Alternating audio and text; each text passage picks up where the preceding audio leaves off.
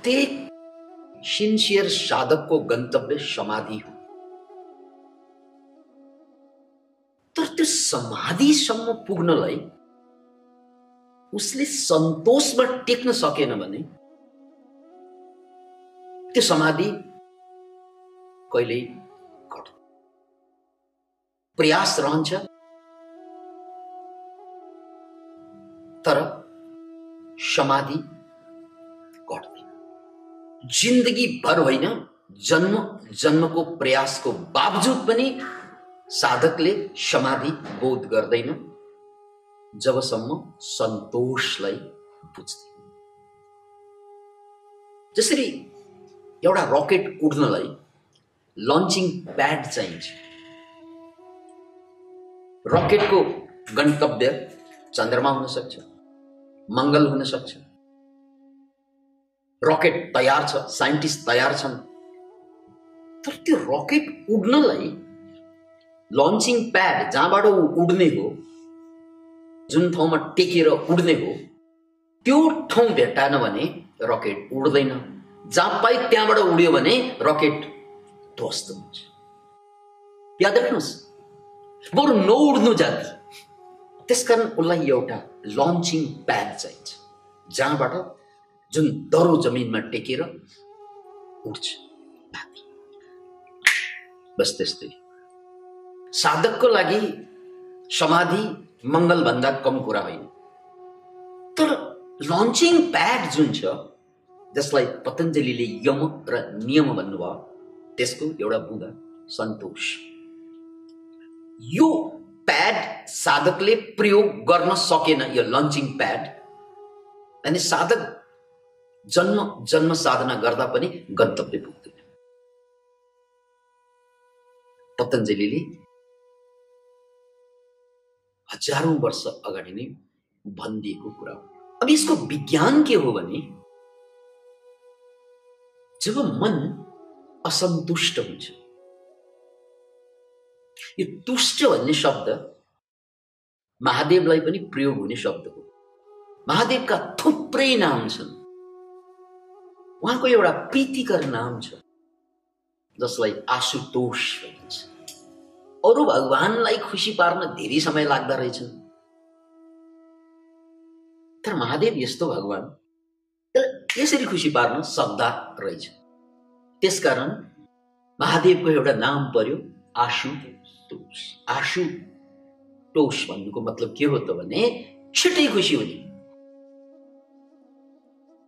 यहाँ तोष शब्द खुसीसँग सम्बन्धित किनकि तोष र पूर्ण रूपमा तोष भयो भने सन्तोष र यो सन्तोष भनेको प्रकारान्तरमा खुसी हो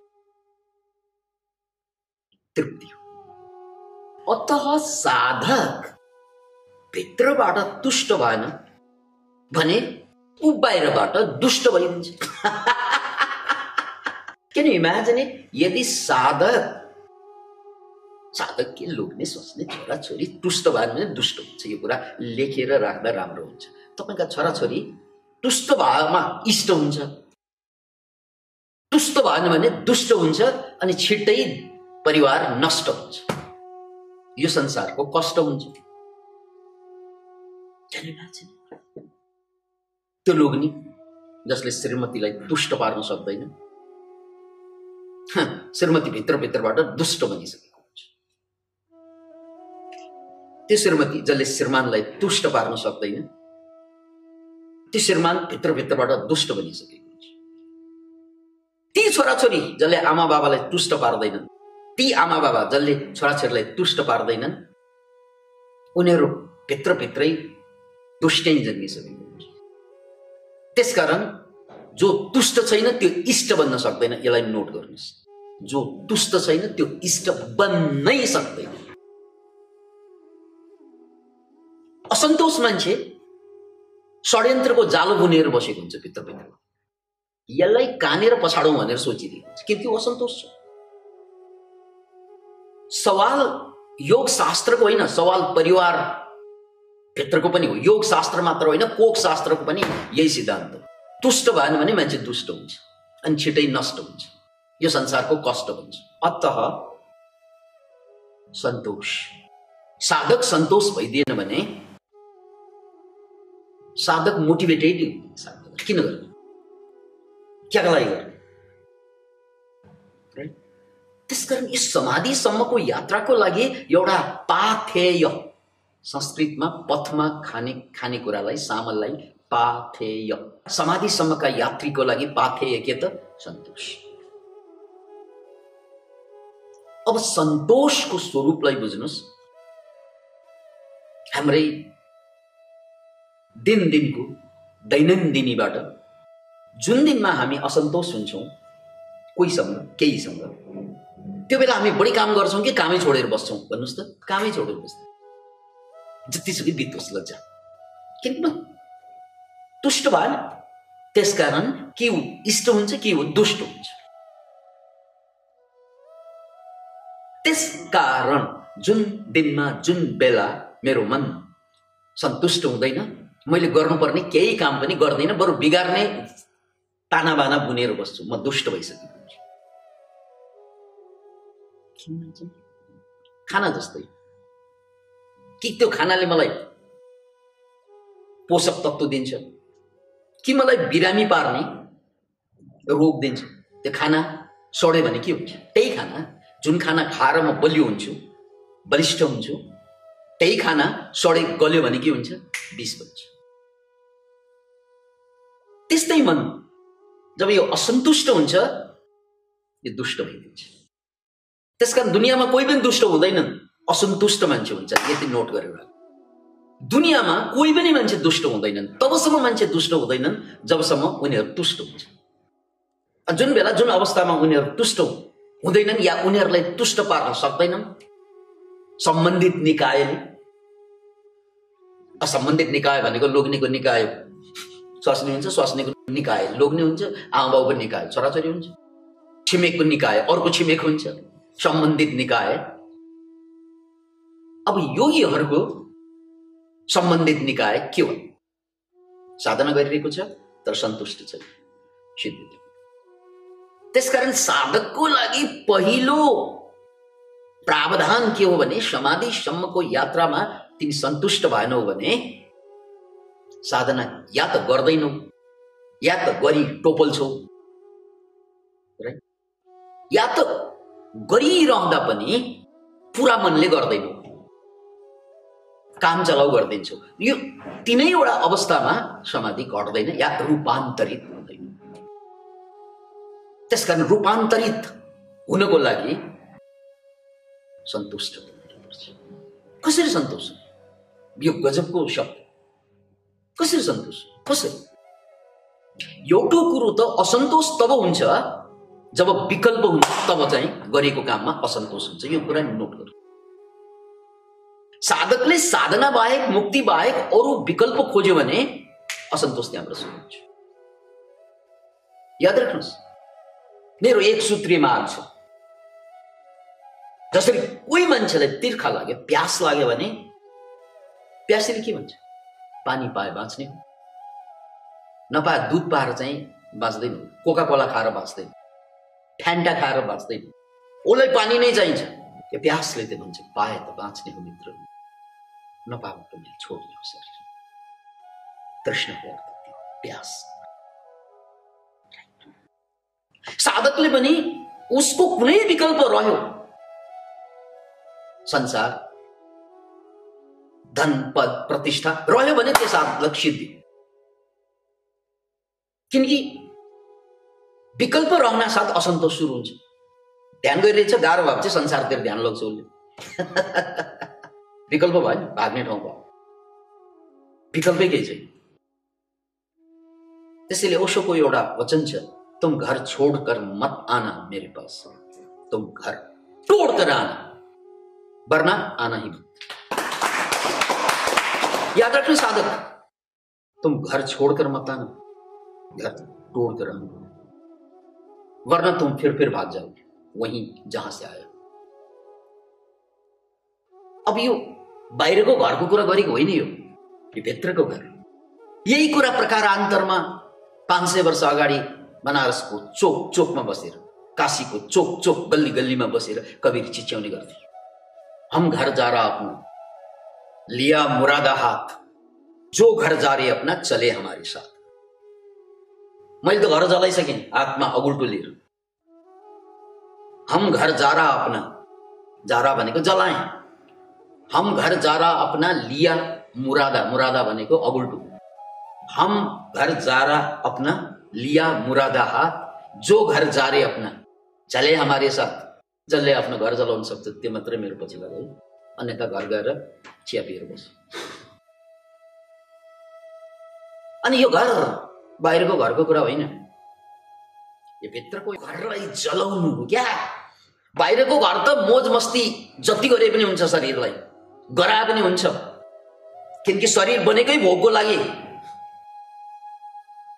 बुझ्नु शरीर बनेकै भोगको लागि यो कुरा बुझ्नुहोस् ईसावास्यमिदम सर्वम यत्किंच जगत्याम जगत। यहाँ छोड्ने चिज पनि परमात्मा हो जोड्ने चिज पनि परमात्मा हो। त्यसकारण शरीरले भोगेर केही पनि फरक हुँदैन। यो सबै कुरा भोगकै लागि बनेको हो तर भोग्ने तरिका मात्रै फरक।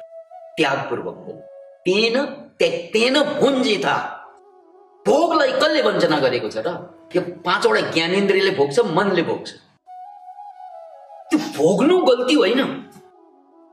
गल्ती त्यो भोगमा त्याग नजोड्नु गल्ती।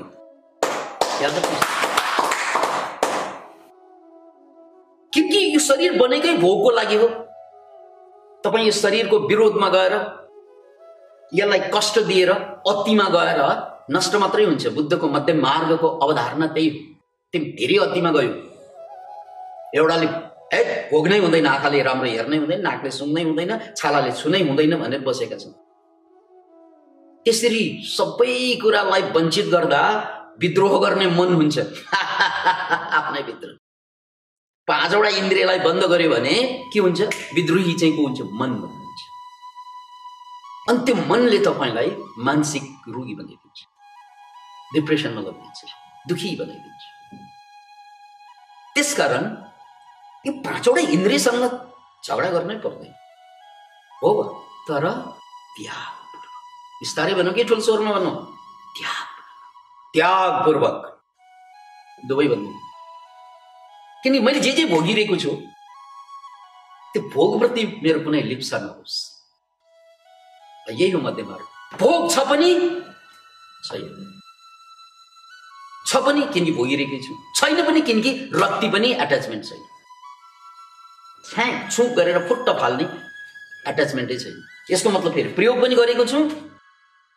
त्यागपूर्वक भोग के हो टोयलेट पेपर त्यागपूर्वक भोगको सिम्बल के हो टिस्यु पेपर टोयलेट पेपर भोगेकै हो अनि त्यागेकै हो त्यसकारण तनले भोग मनले त्याग्यो यही हो पथ मुक्तिको मार्ग। के अरे तनले भोग मनले त्याग। अब हामी के गर्छौँ? तनलाई सुकाइदिन्छौँ अब मनले भोगिरहेको हुन्छ। जोगी सन्यासी साधु सबभन्दा बढी सेक्सुअली करप्ट किन हुन्छन् त भन्नाले तनले भोग्दैन उनीहरूले मनले भोगिरहेको हुन्छ सपनामा देखिरहेको त्यसकारण तनले सबै कुरा भोग्नको लागि नै बनाएको। मनले पो त्याग हामी के गर्छौँ? तनले त्याग दिन्छौँ मनले भोगिरहेका हुन्छौँ उल्टे कोपडी अनि हजार हजार वर्ष तपस्या गरे पनि भ्रष्टको भ्रष्टै। त्यसकारण हे साधकहरू हो यो बुझ्नु तनले भोग मनले त्याग। तनले भोग मनले त्याग यो मध्यम मार्ग जबरजस्ती नगर यो प्रकृतिको विरोध जाने कोसिस नगर्नु एउटा माछा प्रकृतिको उल्टो धारमा पौडी खेलिरहेको थियो। अरू माछाले भन्यो के गरिरहेको थियो ए म त्यो प्रकृति पुरुषार्थ गर्दैछु भनेर पुरुषार्थ गर्दैछु भनेर ट्राई गरिदिनु उल्टो धार।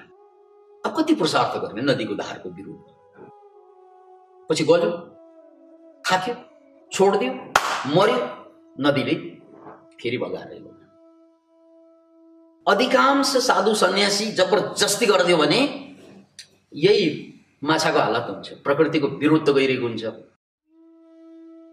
एउटा एक हदसम्म त जान्छ पनि तर प्रकृतिको अगाडि हार्छ अनि प्रकृतिले उसलाई बगाएर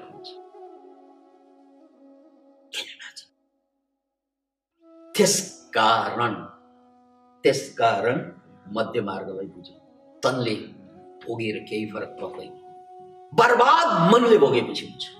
यो कुरा याद मनलाई नभगाइकन तनलाई नतर्साइकन नथर्काइकन अगाडि बढ्नु नै मध्य मार्ग अनि पतञ्जलीको कुरा यहाँ यही हो। यदि भित्रबाट असन्तोष भयो भने मान्छेको साधना अगाडि बढ्छ।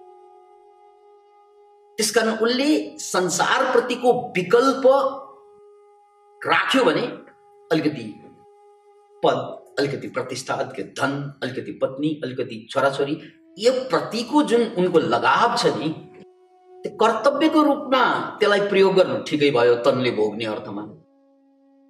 तर त्यहाँ मन एट्याच भइदियो भने ऊ सन्तुष्ट हुँदैन यहाँ ध्यान गरिरहेको हुन्छ उसको एट्याचमेन्ट चाहिँ धनमा पदमा प्रतिष्ठामा गइरहेको हुन्छ।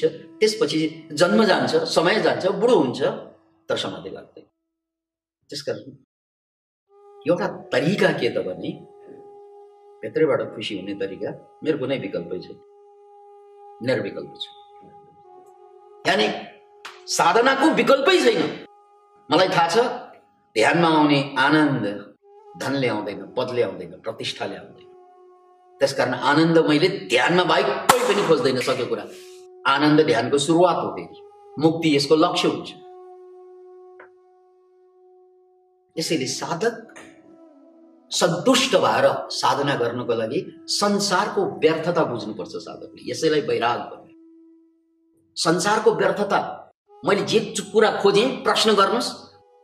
भनौँ मेरो इच्छा छ। संसारप्रति पदको प्रतिष्ठाको धनको सबै कुरा स्त्रीको पुरुषको यो कुरा प्राप्त गर्दा यी कुराहरू मैले पाएँ भने के म सधैँको लागि खुसी हुन्छु? प्रश्न मात्रै गर्नुहोस्। जवाफ के हुन्छ? धन दिए पनि पद दिए पनि प्रतिष्ठा दिए पनि केही दिए पनि म सधैँ त खुसी हुँ। त्यसकारण यो सधैँ खुसी नहुने चिज सँग सधैँ चिदानन्द सदा सदा आनन्द हुने यो आत्मालाई साट्न मिल्दैन त्यसैले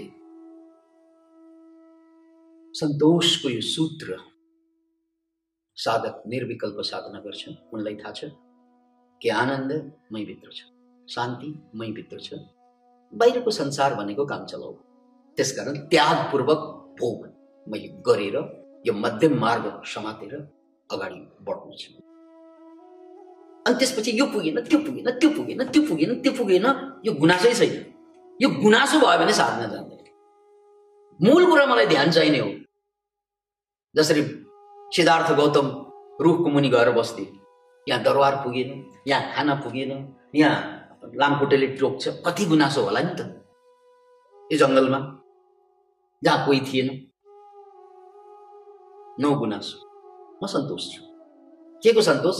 मलाई साधना गर्नुपर्छ कुनै पनि मूल्यमा सके कुरा। साधना गर्नुपर्छ कुनै पनि मूल्यमा सके कुरा। अरू भए के नभए के? अन्तिम डाइलग साधना हुनै पर्छ। अरू भए के नभए के?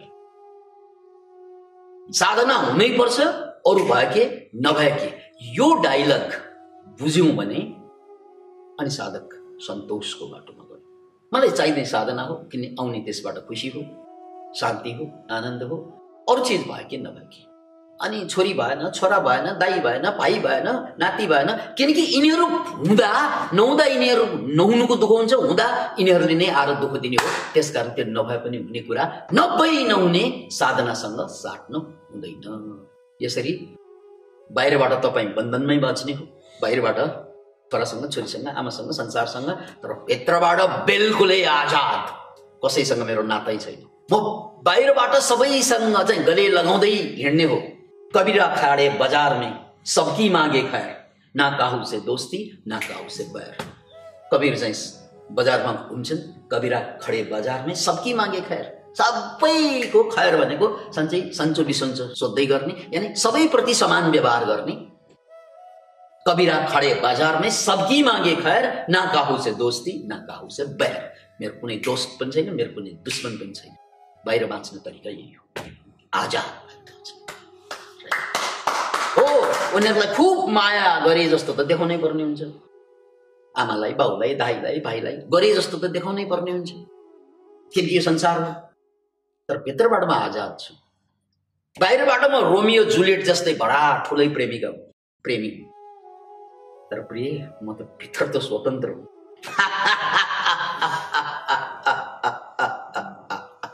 You imagine it?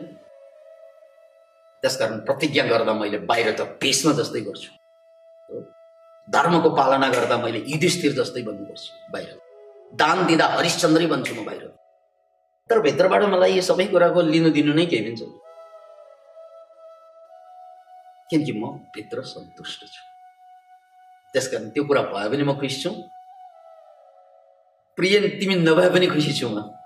भए पनि खुसी छु। अनि नहुनुको एउटा स्वाद मिल्छ हुनुको अर्को स्वाद मिल्छ। के यु इट प्रिय नहुँदाको एउटा स्वाद हुन्छ प्रिय हुँदाको अर्कै स्वाद हुन्छ। प्रिय हुँदाको एउटा स्वाद हुन्छ नहुँदाको त्योभन्दा चर्को स्वाद हुन्छ। अनि त्यसपछि तपाईँलाई दुखी कसले बनाउँछ? किनकि मेरो सुखको स्रोत भनेको त मै हुँ। त्यसकारण साधना कम भयो दुःख बढ्छ। याद राख्नुहोस् साधना कम हुनासाथ नै असन्तोष बढ्छ। असन्तोष हुनासाथ त्यो मन इष्ट हुँदैन दुष्ट हुन्छ अनि छिटै नष्ट हुन्छ।